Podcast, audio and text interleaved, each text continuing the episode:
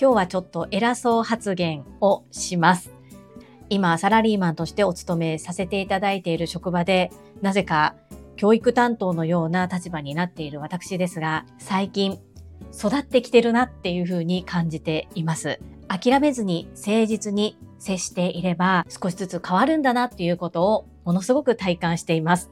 身近にいる子供にはなかなかできなかったりするんですが、そこも私の課題として行ってまいります。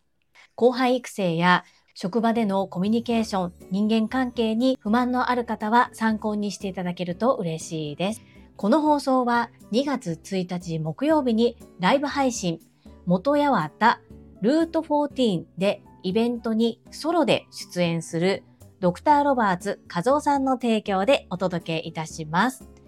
プロのミュージシャン、ギターボーカルのドクターロバーツ和夫さん、1週間のスポンサーご協力くださいましてありがとうございます。次戦はちょっと照れるななんておっしゃっていたんですが、前回スポンサーコールしていただいた時には、横浜の無添加石鹸工房エレナ・フローラさんの CM を入れてくださいました。そんな和夫さん、今回はご自身のソロでのライブ配信の告知でございます。このルート14というライブハウスは千葉県市川市元八幡にある今年38周年を迎えるライブハウスで、おそらくコロナの影響だと思うのですが、2020年の6月より8カメによる高画質配信を開始されています。カメラ8台で配信を行う本当にプロの世界ですよね。この日はリアルでライブハウスにて参加することもでき、そして配信もされますので、オンラインでも和夫さんのライブを聞くことができ、さらにはアーカイブが残るので、2週間アーカイブが見れる、そういったサービスがあります。私が独身時代、多い時には月に1、2回コンサートやライブハウスに通っていたなということを思い出すんですけれども、その頃はオンライン配信チケットなんて全くありませんでしたし、想像すらしていませんでした。きっとコロナ禍とっても大変だったと思うのですが、コロナがあったからこそできたサービスかなというふうに思います。ドクターロバーツ和夫さんはスタンド FM でも配信をされています。概要欄に貼ってある URL、こちらはこのライブについてのお話と新しいサービス、バースデーソングギフトについて語られています。ぜひ、和夫さんの口からこのライブ配信のご案内と新商品、バースデーソングギフトについて聞いてみてください。お申し込みはこの概要欄に記載のある URL をポチッとしていただくと、ドクターロバーツ和夫さんのスタンド FM が開きます。そこの概要欄にいろいろと細かくたくさん情報を載せてくださっていますので、ぜひご覧くださいませ。2月1日のドクターロバーツ和夫さんの出番は20時45分から21時15分。4番目の出演予定となっております。皆様のご参加、そしてアーカイブの購入、どうぞよろしくお願い申し上げます。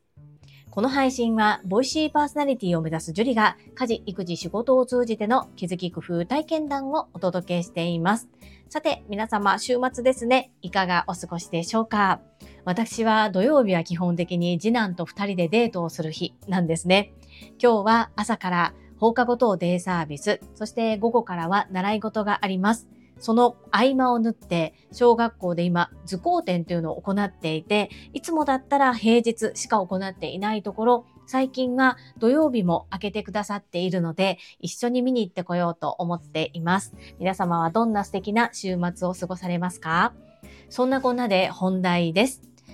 ちょっと今日は上から目線な発言になってしまうかもしれませんが、私が今サラリーマンとしてお勤めさせていただいている職場での変化について共有いたします。私はサラリーマン27年目のパラレルワーカーです。パラレルワーカーとは複数の業種の仕事をしている人のことを言います。個人の活動の主軸は2つ、お片付けのサポートとお料理教室です。と今まで言っていましたが、今年2024年の4月からウェブデザイナーとしての仕事も行います。自分の中で目標を決めていて、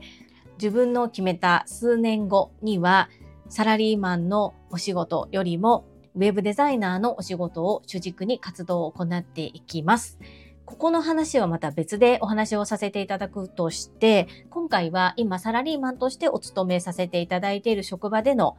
今、職場環境が少しずつ改善されて良くなってきているので、そこをアウトプットさせていただきます。今は経理課に配属されています。この課に配属されて8年半ぐらいだと思うんですけども、人の移動が多くて、今の課、課長を入れてメンバー7人でお仕事をしているんですが、私が一番古い、そんな状況です。そしてそこには昨年の4月に入社された新入社員の方、入社3年目の方、そして途中入社で2年目の方が混ざっています。その3名の新しい方々の中で一番難しい方が今私と一緒に同じ仕事を2人で分担して行っている状態です。必然的に私がいろいろと教える立場になることが多いです。人のことを悪く言うつもりはないのですが、なかなかこうその方の教育がうまくいかなくって、上司もちょっとお手上げの状態だったこともあります。そんな中、私と一緒に仕事をすることになり、席も隣になって、必然的に私がその方にいろいろと教える立場になっています。できなかったことにフォーカスを当てると、まともに挨拶ができないとか、返事がうやむやだったり、そして計画スケジュールを立てるのが苦手、優先順位も立てれない、さらには仏頂面で愛嬌がないと結構、うん、他場所からもいろいろと言われてきた方です。もともと持っている性格があまり社交的ではないという部分を除いたとしても、何がこうなっているのかなっていうのをすごく感じていたんですね。それまでは私が携わって教える立場になることも仕事で絡むということもあまりなかったので会話もあまりしたことがなくどんな人なのかっていうのもわからないままちょっと外から見ていた様子を伺っていたような状況でした。そんな彼と一緒に仕事を始めて9、10、11、12、1、5ヶ月ですね。5ヶ月が経った今、思うところ、感じるところを3つに分けてアウトプットさせていただきます。1つ目、目を見て挨拶をできるようになった。2つ目、自分から報告や相談ができるようになった。最後3つ目は、できなかったことを認められるようになったです。まず1つ目の目を見て挨拶をできるようになったです。当たり前のようなことなんですが、できてなかったんです。で、席替えをして私の隣に来たから、私の方が後で席に着くことの方が多いんですけれども、必ず私は着席するときに彼の顔、目を見て、おはようございますと挨拶をしてお辞儀をします。最初はあはいみたいな感じで一応おはようございますとは言うんですけど目を合わせたりすることも手を止めることもなかったんですが最近はちゃんと目を合わせてそして会釈をし、手を止めて挨拶をしてくれるようになりました。二つ目、自分から報告、相談ができるようになったです。これがかなり進化成長したなと思うところです。もともと口数が少なくって仏頂面なんですね。そして同期や後輩とは昼休みなどに和気あいあいと話している姿を見るんですが、自分から先輩や上司に話しかけてみたりとかいうことは全くしない方です。それはそれでいいと思うんですが、仕事で必要なコミュニケーションっていうのは、やはり積極的に取っていく方がいいかなと私は思っています。そして、わからないことがあった時、この時に報告連絡相談をせずに、自分で自己流で適当にやってしまったり、放置してしまいがちの方でした。そこが最近少しずつ心を開いてくれたのか、ちょっとでも迷ったら確認をしてくれるようになったんですね。そして、なんで報告連絡相談してくれないの？ではなく、今ちょっと時間いいですかって私の方から聞いてみて、一緒に仕事をしているので進捗確認をしてもよろしいですか？というふうに言って、今どのあたりにいるかっていうのを確認するようにします。で、ここで私が気をつけていること一つ。それは、いくら進捗が悪くても、怒ったり、マイナスのことを言わないということです。では、その遅れている部分、どうしたらいいかっていうのを本人に考えてもらって言ってもらうようにしています。その上で私の手伝いが必要であれば、私を使ってもらう。そんな風に持っていっています。そういう風に心がけ出してから、マイナスなことでも言ってもこの人怒らないと思ったのかわからないんですけれども、こんなことで困っているとか、これをちょっと失敗してしまったとか、期限が切れてしまってどうしていいかわからないとか、そういうことも少しずつ話をしてくれるようになりました。ここすごく大事だと思っていて、ここをどうしても怒られるのが怖いとか、こう言ったら恥ずかしいとか、馬鹿にされたらどうしようとか思って言えない方って意外と多いのではないかなというふうに思います。勇気を持って言っても自分の中ですごくストレスを感じたり、ああ、どうしよう怖いなと思いながら言う。そんなシーン私もたくさんありました。そこが言えるようになってきているっていうのがすごい成長だなというふうに感じています。最後3つ目、自分の非を認められるようになったということです。今までは、まあ、知らないで通していたのか、わからないで通していたのか、プライドが邪魔していたのか、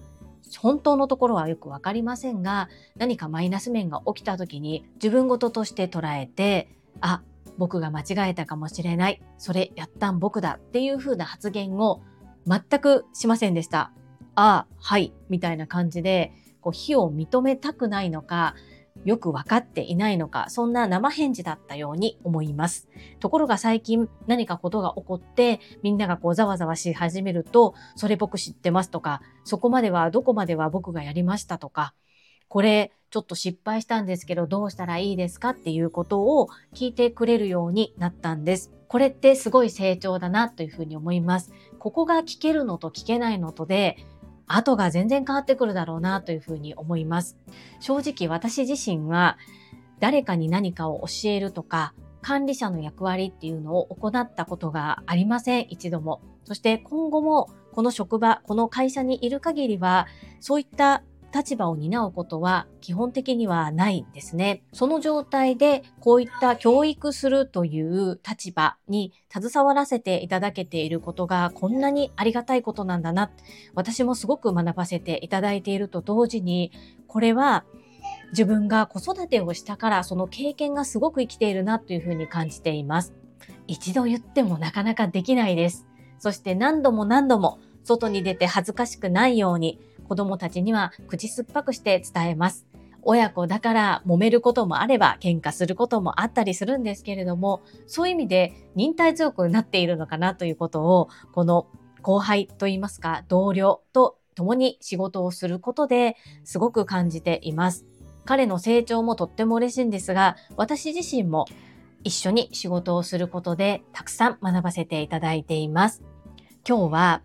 あの新入社員シリーズ楽しかったよなんて言葉を何名かの方からいただきましたので、マイナス面だけではなく、今私が見えている約半年間経っての成長具合を共有させていただきました。ただやり方を知らなかっただけなんだな。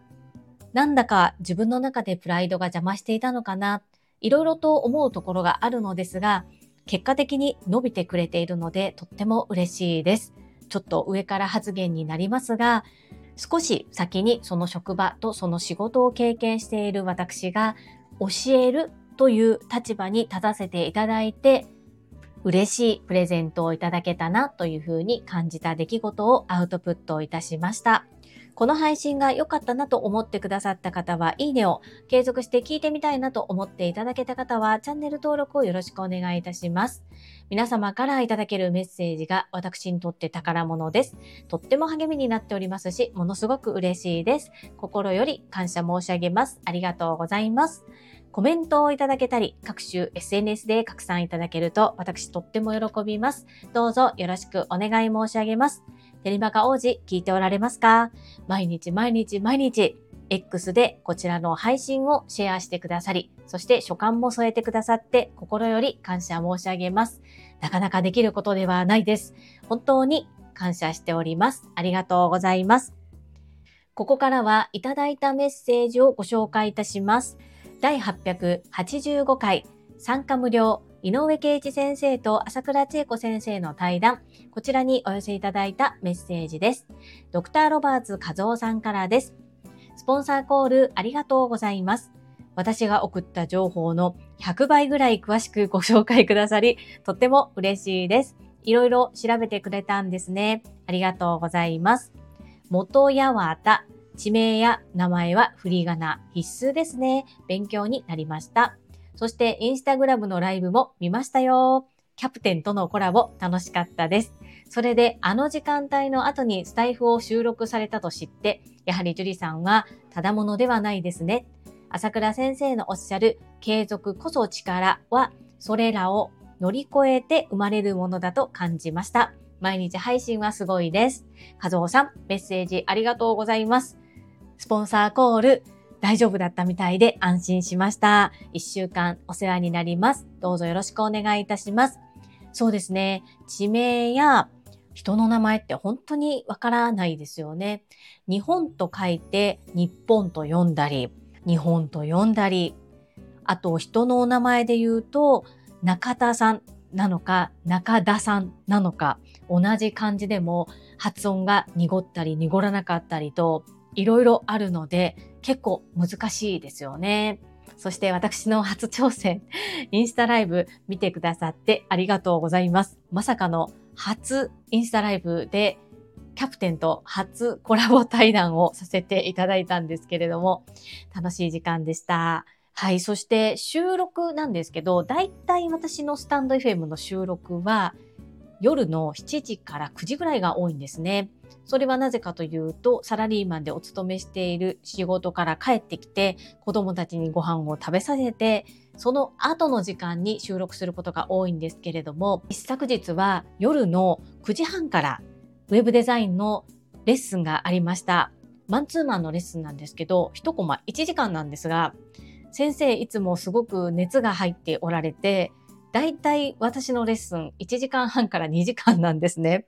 で、もう2枠使ってくださいって言うんですけれども、大丈夫ですとおっしゃって1枠なんですが、いつもすっごく延長してくださるんです。こんな感じで一昨日は、そのレッスンが終わったのが11時半だったんですよ。そこからのインスタライブからのスタイフの収録だったので、ちょっとね、日付を超えてしまったんですが、基本的にはもう子供たちと夜一緒に寝るっていうスタンスをとっているんで、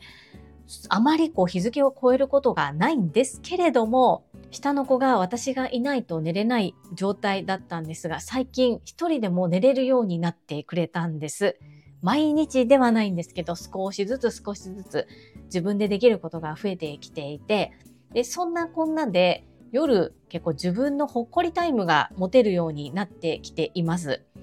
ちょっとね、ダラダラしてしまうこともあるんですが、そこで今学び、勉強をしたり、個人事業のお仕事を少ししたり、そんなこともできるようになってきています。ということで、一昨日の夜は日付を超えてしまったというような感じです。和夫さん、メッセージありがとうございます。